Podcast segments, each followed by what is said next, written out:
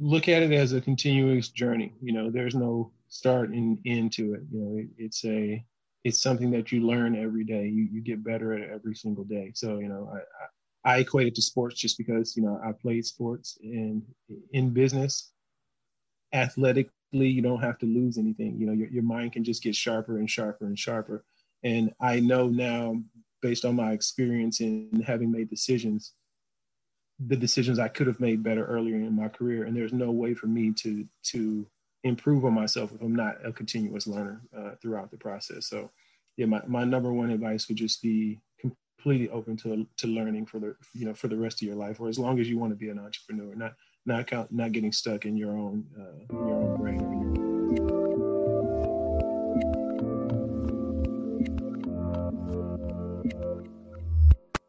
Hey everyone, this is Devin Miller here with another episode of The Inventive Journey. I'm your host, Devin Miller, the serial entrepreneur that's grown several startups into seven and eight figure businesses, as well as the founder and CEO of Miller IP Law, where we help startups and small businesses with their patents and trademarks. And if you ever need help with yours, just go to strategymeeting.com, grab some time with us to chat. Now, today we've got another great guest on the ep- or on the podcast uh, Chad Price and to give you a bit of an introduction. So, Chad uh, played college football at Rice University, always wanted to go into business, so got a double major in a couple different things that he'll touch on. Um, then uh, worked for construction, also played a bit of uh, ball after graduation, and decided he wanted to go uh, into business for himself. Started a business with a couple friends, and uh, he'll talk a little bit about what that is. And I believe it's still going, and he can correct me if I'm wrong. Um, and then kind of uh, got to understand different types of stores and different types of niches. So in addition to the the company with this friend, which is I think Kettlebell Kings, and it goes about kettlebells. Also got into a bit of different uh, brand building, different contents, different markets, and expanded into I think Living Fit was another uh, business you're in. I'm starting doing interviews and other fitness and lifestyle products. Launched an app also got into I think a bit of CBD and uh, hemp company, and uh, is uh, also I think partnered with that company with George Foreman the third. So all sorts of fun things, lots of uh, lots of fun parts to talk about his journey. So with that much as a, an introduction, welcome on the podcast, Chad. All right, th- thanks for having me. So I gave this kind of the brief, quick run through, but maybe now going back a bit in time, tell us a little bit about uh, playing college football in Rice, and then um, how or how things started from there.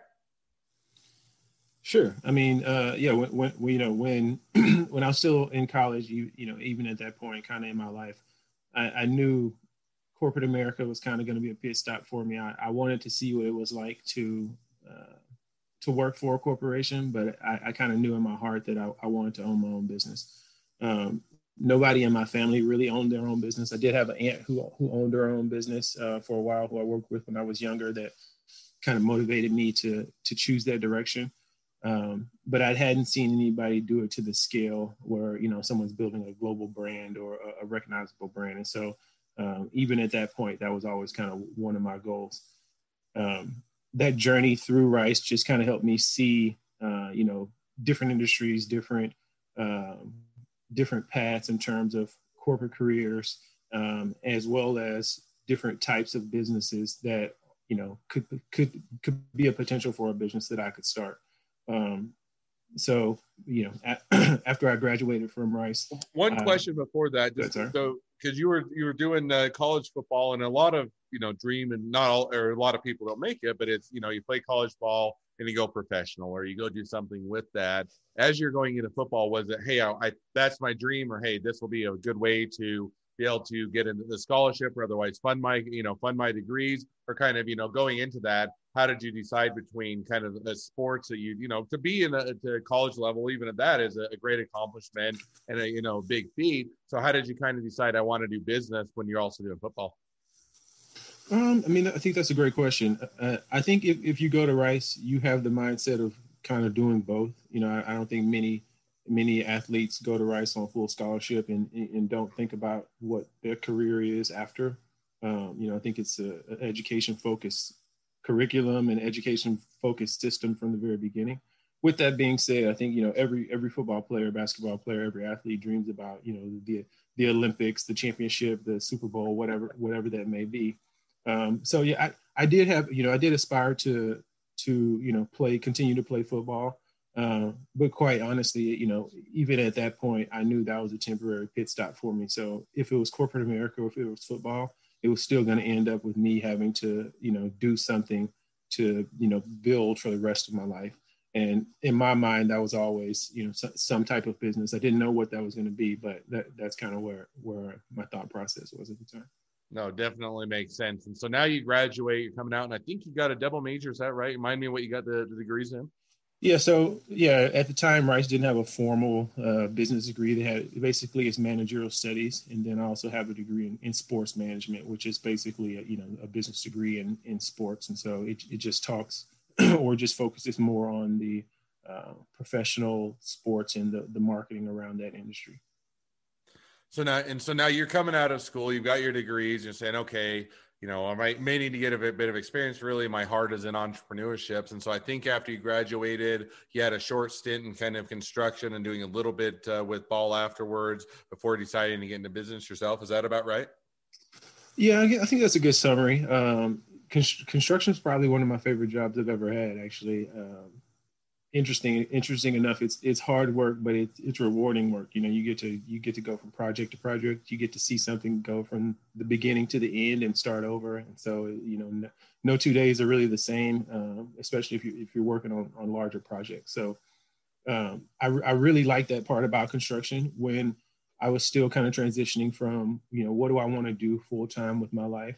I wasn't at a point where I wanted to be tied down to a corporate job either. And construction allowed me to kind of travel and and basically go from project to project versus you know clocking in nine to five, uh, you know, th- 360 days a year or whatever.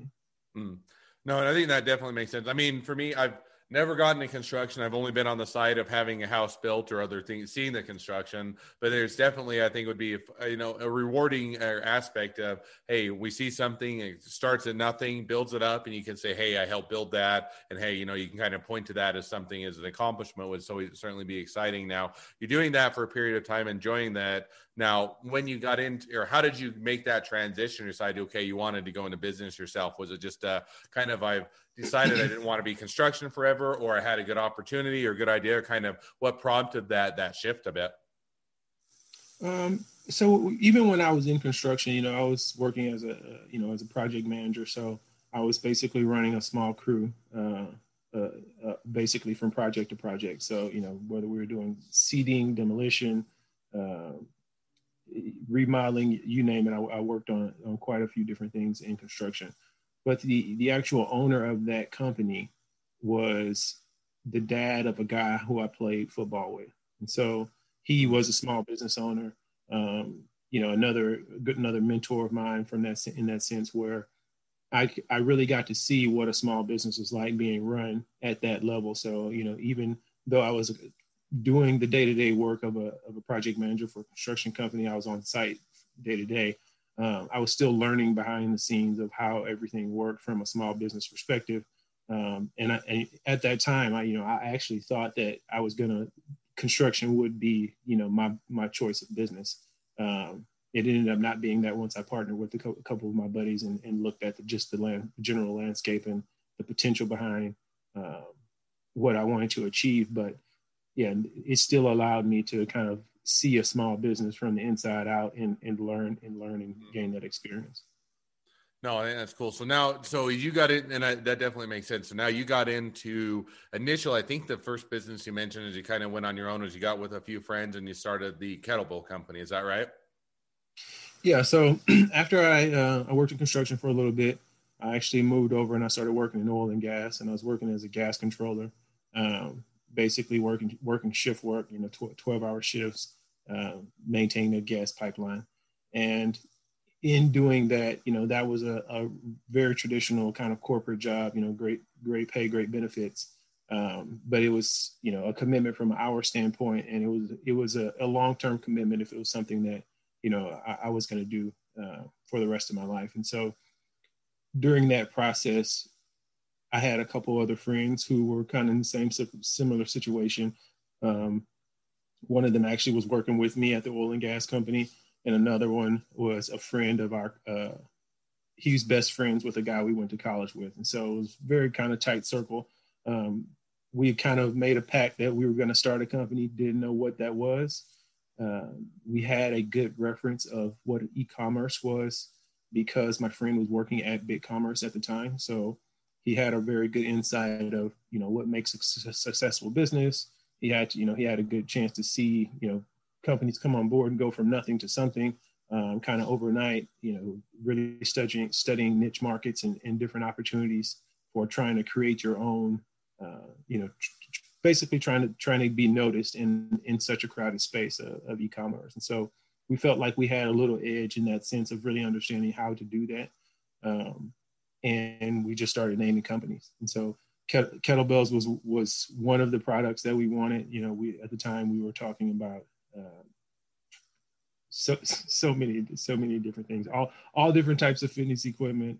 Um, you know, sleeping companies, um, you know, basically any niche market that we could think of, we were trying to go after.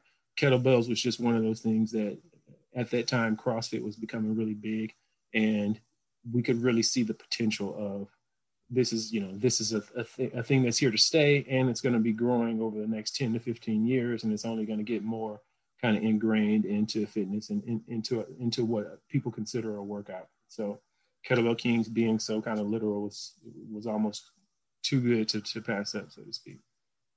No, it definitely makes sense. Now, one question on that is were you guys hey as you did your research was it you were you looking for something you thought was a good opportunity? Was it something you guys are familiar with? Was it something you're passionate about? You know as an example did you like kettlebells? Were you using it for workout? Was it more of just hey this is an, a, a, growing space and a little bit we don't care what this space is we just want to find something that we can uh, drive and grow and that type of thing? Or kind of how did you land on kettlebells? Yeah, I think it was, you know, it, it definitely because it was a growing space. Uh, you know, that that was one of the the driving factors but then also with um, you know our background in, in, sports and fitness at the time, we were we were all trying to find our routine for you know what does my health and wellness routine look like after sports, right? I think if you if you play collegiate or professional sports, it's a much different workout regimen than you know this is my daily life this is my you know monthly lifestyle type of workout routine and mm-hmm. so me personally, like I didn't like going to a gym. So I, I, hate going to 24 hour fitness or, you know, any of these gyms where it's just a bunch of people there waiting on machines, jumping over people, you know, people working out at different level of intensities. That's just not my, you know, my speed for, for working out. And so home workouts became a big thing for us and, and kettlebells and minimal space workout was kind of one of the trending uh, things that was happening kind of just in the fitness industry in itself. And so, we we really like that personally. I think that fit our uh, our personal, you know, kind of goals for our, our, our own health and wellness. But then I think we saw that to be kind of the future of health and wellness is, you know, it, it is much more of a personal journey. The minimal space space athlete, you know, I think you've seen or we've all seen kind of with COVID that kind of your home fitness workout is the core of your health and wellness. What you do, you know, in the space that you are that you have available to you is is more important than you know where you go or what what you know big pieces of equipment you have available to you. And so we, we really want to create a lifestyle and community around that. No, I think that that definitely makes sense. I mean, finding something that's a good opportunity that you're interested in, that you're you know use a product yourself, and is an up and coming market, all makes sense. Now, as you guys started this out, were you guys doing it? As a side job or kind of a side hustle getting it started? And did it is it still a side hustle or did you guys kind of transition as it got as it grew to, to be a full-time gig? Yeah i mean the first year and a half um, i was still working full-time. So you know one of the luxuries of working a shift uh, shift work is you know you work 12 hour shifts rotating shifts and you know sometimes you're working 12 hours during the day sometimes you're working 12 hours during the night so 12 hours during the night used to probably be the, the best time for me to get work done because I could work during the day after I got up. And then, you know, at night it's a lot more peaceful in the control room. And so you can do a lot of research and reading and and just kind of all the, the the the minute things around building a business. You know, I was able to do that uh, you know, over those night shifts and, and things like that. And so after about a year and a half of us having something and really seeing, okay, we have sales you know, we, we prove the concept of Kettlebell Kings. We see the tra- trajectory going up, going in the direction that we like. you know, s- someone always has to kind of just jump in there and kind of go go full throttle. And so at that point, I quit my job. Um, you know, went to, to do this full time. You know, we were still shipping out of a, a, storage facility, like a 10 by 10 storage facility, but um, it was enough to that somebody had to go over there every day. Someone had to, you know, deal with customers every single day. And so about six months after that, um, we got to the point where it was an, it was almost too much for one person. Um, and so my business partner did the same thing as well. So he he quit his job, and um, yeah, from there we we just kept going. So you know we're at probably eight employees right now uh, and growing, probably eight full time employees and, and, still growing. Um, and so it's just been kind of a, a never ending growth process since that point. Hey, that's always a great place to be, to be in that growth and to have things expanding and going in the right direction is definitely exciting now. And I, I think as we chatted a bit before the uh, podcast, you don't, you know, you have Kettlebell Kings, but then you guys kind of started, I don't know, and I say you guys, maybe it was you, your, your partners or otherwise, you started to expand into other areas. Was that kind of out of a diversification and, and, or you had other opportunities or excited about other things or kind of, how did you start to expand into additional businesses and growing other things? Yeah, I mean, about three or four years ago, uh, once we really knew Kettlebell Kings had, you know, it, we had a brand. You know, we were getting globally recognized. Um, you know, we were getting, getting quite a few, quite a bit of attention from, uh, you know, other companies, and just kind of in our space, we were one of the one of the most credible companies for kettlebell. So, um, a lot of that was because we knew we had that solid. Now we need to diversify and a lot of our revenue was generated through equipment sales. Um, at the time, and still right now, people were talking about, you know, the trade wars with China, um, trade wars in general, you know, economic bubble, whatever might happen to put a damper on our supply line for equipment sales. We needed to figure out, okay, how can we diversify and sell things that don't require that supply line? Um, digital products became an easy an easy target. So kettlebell workouts, uh, you know, we, we knew people were selling kettlebell workouts, kettlebell programs. Um, that became became low hanging fruit, but we wanted to expand on that and be more than just a kettlebell. So Living Fit uh, not only does kettlebells, but it also does battle ropes, dumbbells, nutrition, resistance bands, um, and it'll it'll continue to keep expanding almost into every single fitness category. So what, what we're forming now is not only the workout side. So if you can think of like your Peloton like experience, it's also an educational side to it as well that allows trainers to earn certifications and earn specialty uh, credits towards their uh, whatever certifying body that they're using for their personal their personal training certification. Um, they can get these specialty credits through this same type of app and program. No, definitely makes sense. And so now, as you launch, you know the the the next kind of expansion, or you know, or our business is kind of expanding on that original di- idea, going into additional verticals and kind of keeping that fitness lifestyle. Doing all of that, was it the same? You know, was it the same experience, and it was just kind of building what you had, or was every startup different? You had different uh, opportunities, different difficulties, or kind of how was that? Kind of starting that over again, or, or building that up again for a second time in a different area. Um, I mean, I think every everyone is going to be different. So it's definitely a huge difference between you know selling digital products and sell, selling physical products. Mm-hmm. Um, you know, luckily for us, we've only gotten more and more attention on our on our products. So demand for us has just increased since since we've since we've you know been in business. Um, but for the digital products, it's not the same. So you know you you have to work quite a bit harder to make those sales compared to uh, you know kettlebells, which are hard to kind of hard to find right now. Um, mm. And so I think that's that's probably the biggest difference in just in the shift of the actual product itself.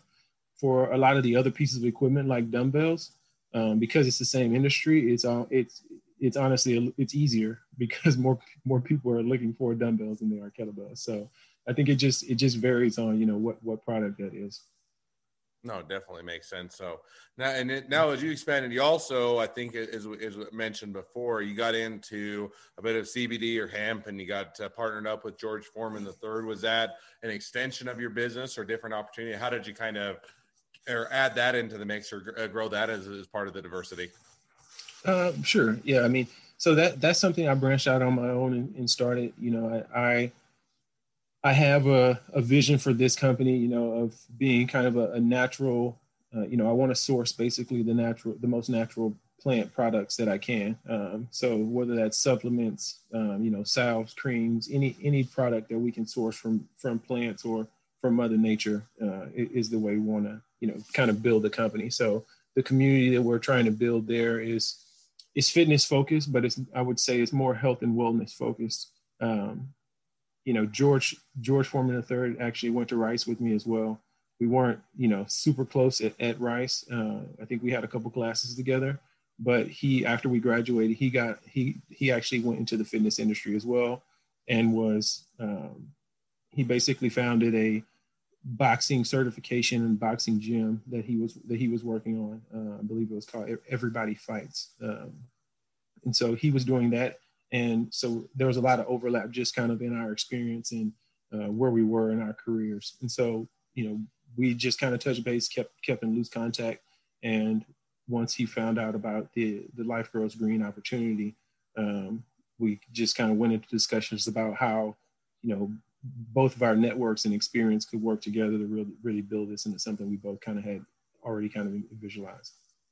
No, that's cool, and I, I, you know it's always interesting the connections we make, whether they're close connections or not close connections, how, you know, commonalities, whether it's going to the same school, taking a few classes together, being in similar industries, how you never know how those connections will come back around. And that sounds like it did it there as well. So now you kind of, you know, that kind of catches us up to a bit of where you're at today, kind of now looking at the next six to 12 months, where do you see things headed? Where, what are the opportunities to, to look to, or to continue to explore or explore into? Um, c- quite a few. So, um, you know, I think one of the, the biggest things or the biggest challenges for any company when you're trying to scale to, you know, from a, a single million dollar company to multi-million or a hundred million dollar type of company is really trying to find capital and strategically um, make the right decisions so that you're, you're, you know, you're maximizing your equity, but you're also helping the company grow as fast as you can possibly grow it. Um, so, you know, right now for Living Fit and Kettlebell Kings, you know, we're, we're doing a fundraise right now to try to raise funds to continue to build our supply lines here in here in America. Uh, like I was saying, we, we're expanding into different, so many different categories. Uh, you know, we only had kettlebells. You know, we need the same amount of inventory for dumbbells, barbells, um, you know, weight benches. You, you, name it. Every other kind of category has to have that same amount of capital inventory uh, or initial, initial capital to build that inventory, so that you're able to to su- support a demand. So we're in we're in fundraising mode pretty hard for that. Um, and then the same thing for my other company. Um, you know, we're, we're, in fundraising as well. Where we have everything established kind of online, uh, and we're really looking to make a push nationally with kind of a sales and marketing approach with with George coming on board and uh, really going after the kind of looking at the CBD or the hemp derived product space uh, from a recovery and wellness perspective and really going after that niche initially uh, and trying to take that over. Oh, cool. No, sounds like uh, a lot of uh, fun opportunities, a lot of opportunities to grow and to continue to expand the business. So, with that, as we start to wrap towards the end of the podcast, I always have two questions I love to ask at the end. So we'll go ahead and jump to those now. First question is: Is along your journey, what was the worst business decision you ever made, and what did you learn from it? Um, the worst decision I've ever made. Probably not bringing on experts early enough. Uh, I think you know when I think when you're an entrepreneur in the beginning, you have to have this kind of I'm gonna do it myself attitude. I can get anything done myself. And once you really have something and you really have proven your model out, you don't necessarily know how you don't know the lack of uh, efficiency you have and how much that could affect the growth of your business. And so you may be hammering something out yourself that you know you should pay a professional to do because your business would grow a lot faster and you're actually um, bottlenecking your growth versus helping it by you know doing it the mom and pop way or doing it a, a stubborn way. So if I could go back and you know learn, it would be you know things like at what point to transition from owning a warehouse and sending out every single package yourself and going to a fulfillment center like like different examples like that of when to make those transitions numerically and kind of uh, from a business perspective rather than a um, a personal or ego perspective of just trying to kind of earn earn your way there, so to so to speak. No, and I think that you know there's a lot of expertise, and even just you know offloading things as well oh, too often as an entrepreneur, you either think, hey, I've got to hustle or I got to do it myself because I got to make sure it's done right. Or, you know, I don't want to pay someone else to do it because we need to save every penny. And, you know, sometimes that there's some truth to that. And you, some, you know, you don't always have the ability as a startup to pay for every expert and hire everybody you'd always want. But at the same yeah. point, if you don't at some point, as you reach the ability to do that, start to offload it to your point, I think it can hamper a business or, or, hamper the growth a bit or keep it from growing as fast as it could because you're not bringing on those people that can help bring it to the next level. So I definitely think that's a, a good lesson to learn. Well, the second question I always ask is, um, you know, if you're now talking to somebody that's just getting into a startup or a small business, um, what would be the one piece of advice you'd give them? Um, look at it as a continuous journey. You know, there's no start and end to it. You know, it, it's a it's something that you learn every day. You you get better at every single day. So you know, I, I, I equate it to sports just because you know I played sports and in business, athletically you don't have to lose anything. You know, your your mind can just get sharper and sharper and sharper. And I know now, based on my experience in having made decisions, the decisions I could have made better earlier in my career. And there's no way for me to to improve on myself if I'm not a continuous learner uh, throughout the process. So, yeah, my, my number one advice would just be completely open to to learning for the you know for the rest of your life, or as long as you want to be an entrepreneur, not not count, not getting stuck in your own uh, in your own brain or in your own ways.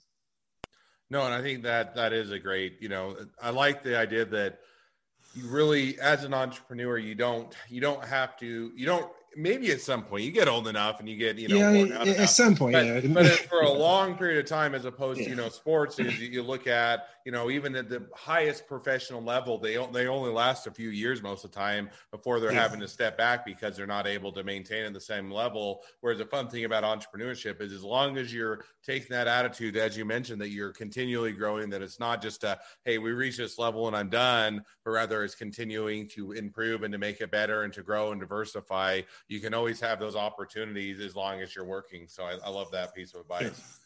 Well, as we wrap up, just as a reminder to all the listeners, we do have the bonus episode or bonus question on this episode. Where we're going to talk just about a little bit about intellectual property. So if you want to hear a little bit about that uh, that top question, stay tuned for after the normal episode. But as we wrap up, otherwise, if people want to find out more about your businesses, they want to be a customer, a client, they want to be an investor, they want to be an employee, they want to be your next best friend, any or all of the above. What's the best way to reach out, find out more?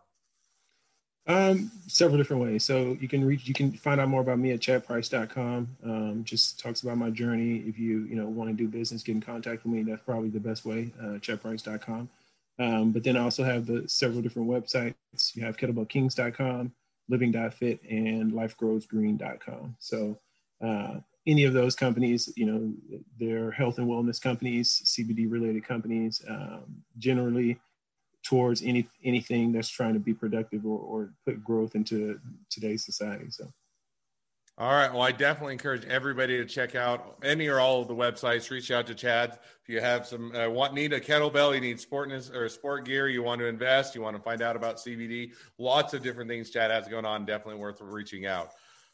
Well, as we wrap up, thank you again, Chad, for coming on. Stay tuned for the, the bonus question, but uh, thank you for coming on. Now, for all of you that are listeners, if you have your own journey to tell, um, feel free to go to inventiveguest.com, apply to be on the podcast. A couple more things as listeners. One, make sure to click subscribe in your podcast player so you know when all of our awesome episodes come out. And two, leave us a review so new people can find out about the podcast as well. Last but not least, if you ever need help with your uh, patents, trademarks, or anything else with the business, just go to strategymeeting.com. So now, as we wrap up the normal part of the episode, we get a you. It's uh, the fun part for him, at least me, because I always get to be in a, a, bit of the driver's seat, ask the questions, and you have to respond. Now we get to flip the tables a bit, and you get to ask me your number one question, and I get to talk a little bit about something I'm passionate about, which is intellectual property. So with that, I turn it over to you a bit. What's your uh, number one intellectual property question? Um, do you deal with do you deal with international intellectual property? Sure. Uh huh that's a simple question for me then. how how do how do you build an international portfolio and how do you kind of how do you gauge what things are worth investing in and what things are kind of just paper? I mean i think that, at the end of the day that, that's the justice yeah and, and that's a great question. It's a hard one especially to start up small business is you always have aspirations of going you know going international be worldwide and selling it and yet the cost of doing that is, is substantial. I mean, if you're going to go into multiple countries, you have to file whether it's a patent or a trademark in each of the individual countries. That cost adds up, and it can be it can be a great benefit if you have it, but it can also be a big killer if you don't if you spend all of your money there, such as to detriment the company. So generally, what I would advise is where you start to look is where is going to be the highest, the biggest concentration, where's your marketplace going to be? So, as an example of, hey, really 90% of where we're going to, in foreseeable future, we're going to sell into is going to be in the US. And sure, there's going to be a little bit in Europe or China, but 90% of our marketplace is probably the US.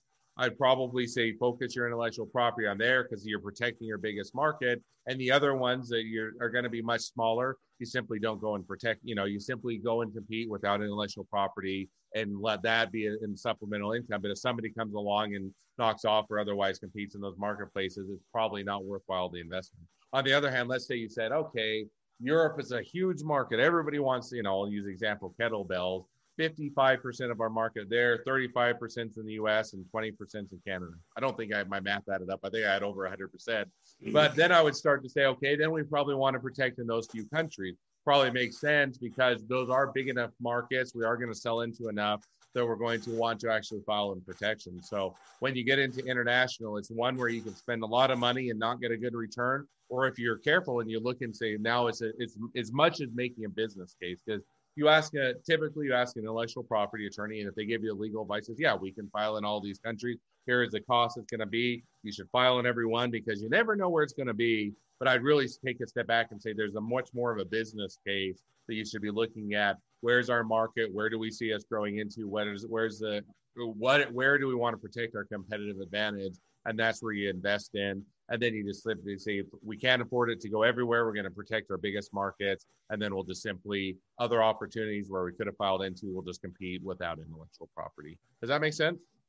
Yeah no that, that definitely makes sense. Is i think it, just the way the way my mind works is i'm always trying to make that into a number.